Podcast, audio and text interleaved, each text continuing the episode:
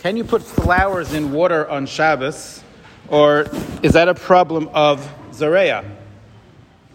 Um, when you put something in water, does it grow? Zareya is that you're putting something in a situation where you're now making it grow. So if something that gets put in water is going to grow, that's a problem of Zareya you're planting on Shabbos.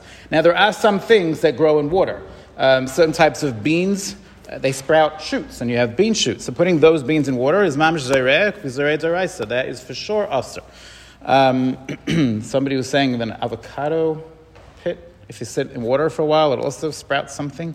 Um, or carrots, I think that's right. Carrot tops, if you put them in water, they'll grow green, the green shoots on top, which are apparently edible. Um, so those things that grow in water on Shabbos, you can't put them in water. Um, what about flowers? So, do flowers grow in water? Um, so, the answer is some do and some don't. Um, and it's good to know the difference.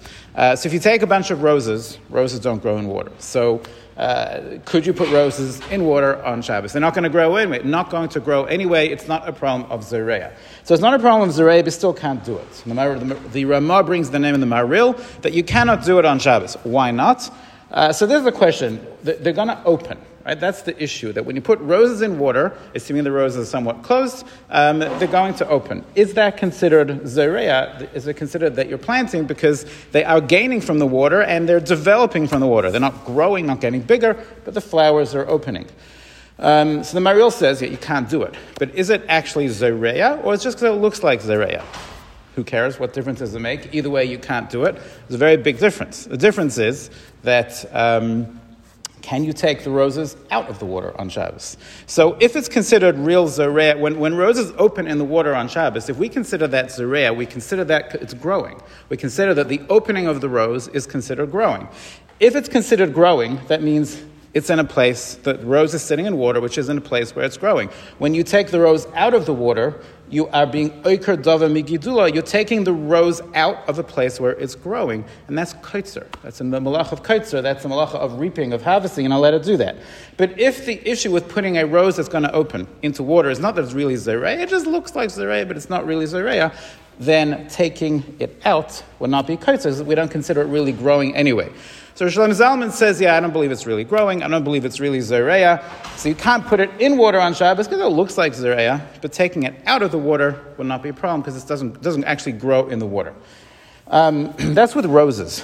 Tulips and certain other flowers continue to grow. They actually get taller, and you can see it. You buy, it, you buy, a, buy some tulips for Shabbos, put them in a vase, and a couple of days later they're taller.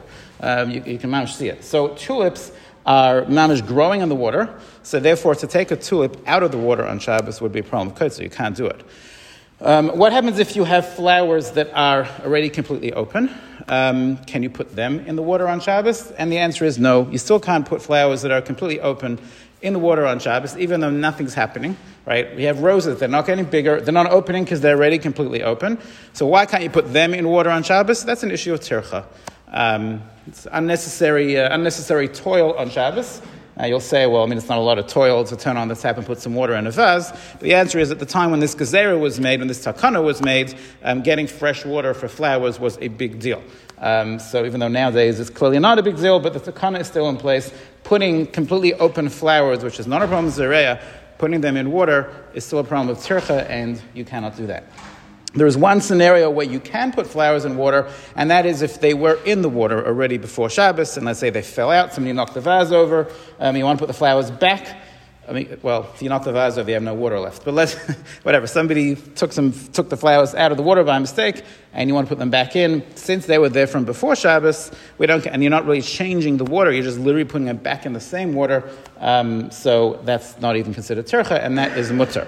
So let's say you have a Shabbos guest, and they come to your house, and they hand you a bouquet of flowers, and they say, "Oh no, don't worry, we had it in, we had it in water in, in our house since before Shabbos. So could you put it in your water?"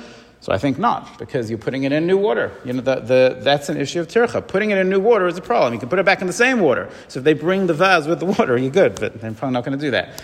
Um, so you politely take the bouquet of flowers and you tell them, thank you so much, and you stick it in another room and hopefully deal with it after Shabbos. Um, so just to, to, wrap up, the bottom line is that putting really anything in fresh water on Shabbos is usher, either because of tircha, looks like zereya, or really is zereya, depending on which category it is. Um, putting it back in the same water that it was is fine. Um, again, assuming it's not growing and it's not getting bigger or anything. This is relevant also on Sukkot. So if you have your Arba Minim in some type of a moist towel or a vase, etc., if it was in there from before Yom Tov, Shabbos not relevant, it's Muktzah, but it was in there from before Yom Tov and you take it out to shake, and you want to put it back, that's fine. But to put it into a new paper towel with water or a new vase, that will be a problem. Have a good night.